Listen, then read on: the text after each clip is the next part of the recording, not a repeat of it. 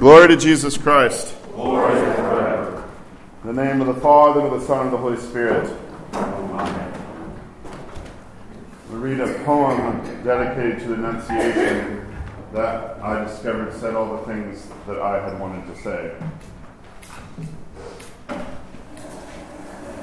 We know the scene, the room variously furnished, almost always a lectern, a book, always the tall lily.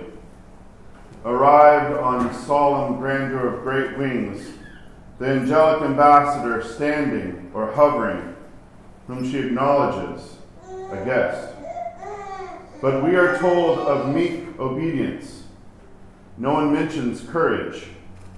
The engendering spirit did not enter her without consent. God waited. She was free to accept or to refuse, choice integral to humanness. Aren't there annunciations of one sort or another in most lives? Some unwillingly undertake great destinies, enact them in sullen pride, uncomprehending. More often, those moments when roads of light and storm open from darkness in a man or woman are turned away from in dread, in a wave of weakness, in despair, and with relief. Ordinary lives continue. God does not smite them, but the gates close, the pathway vanishes. She had been a child who played, ate, slept like any other child, but unlike others, wept only for pity, laughed in joy, not triumph. Compassion and intelligence fused in her, indivisible. Called to a destiny more momentous than any in all of time, she did not quail, only asked a simple, How can this be? and gravely, courteously took to heart the angel's reply, perceiving instantly the astounding ministry she was offered.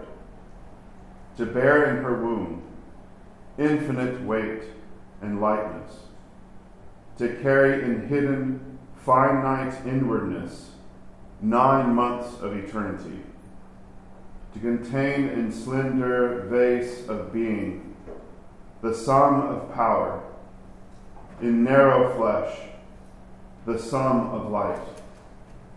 Then bring to birth, push out into air, a man child needing like any other milk and love. But who was God? This was the moment no one speaks of, when she could still refuse. A breath unbreathed, spirit suspended, waiting. She did not cry, I cannot, I am not worthy, nor I have not the strength. She did not submit with gritted teeth, raging, coerced. Bravest of all humans, consent illumined her. The room filled with its light, the lily glowed in it, and the iridescent wings. Consent, courage unparalleled opened her utterly. In the name of the Father, the Son, and the Holy Spirit. Amen. Amen.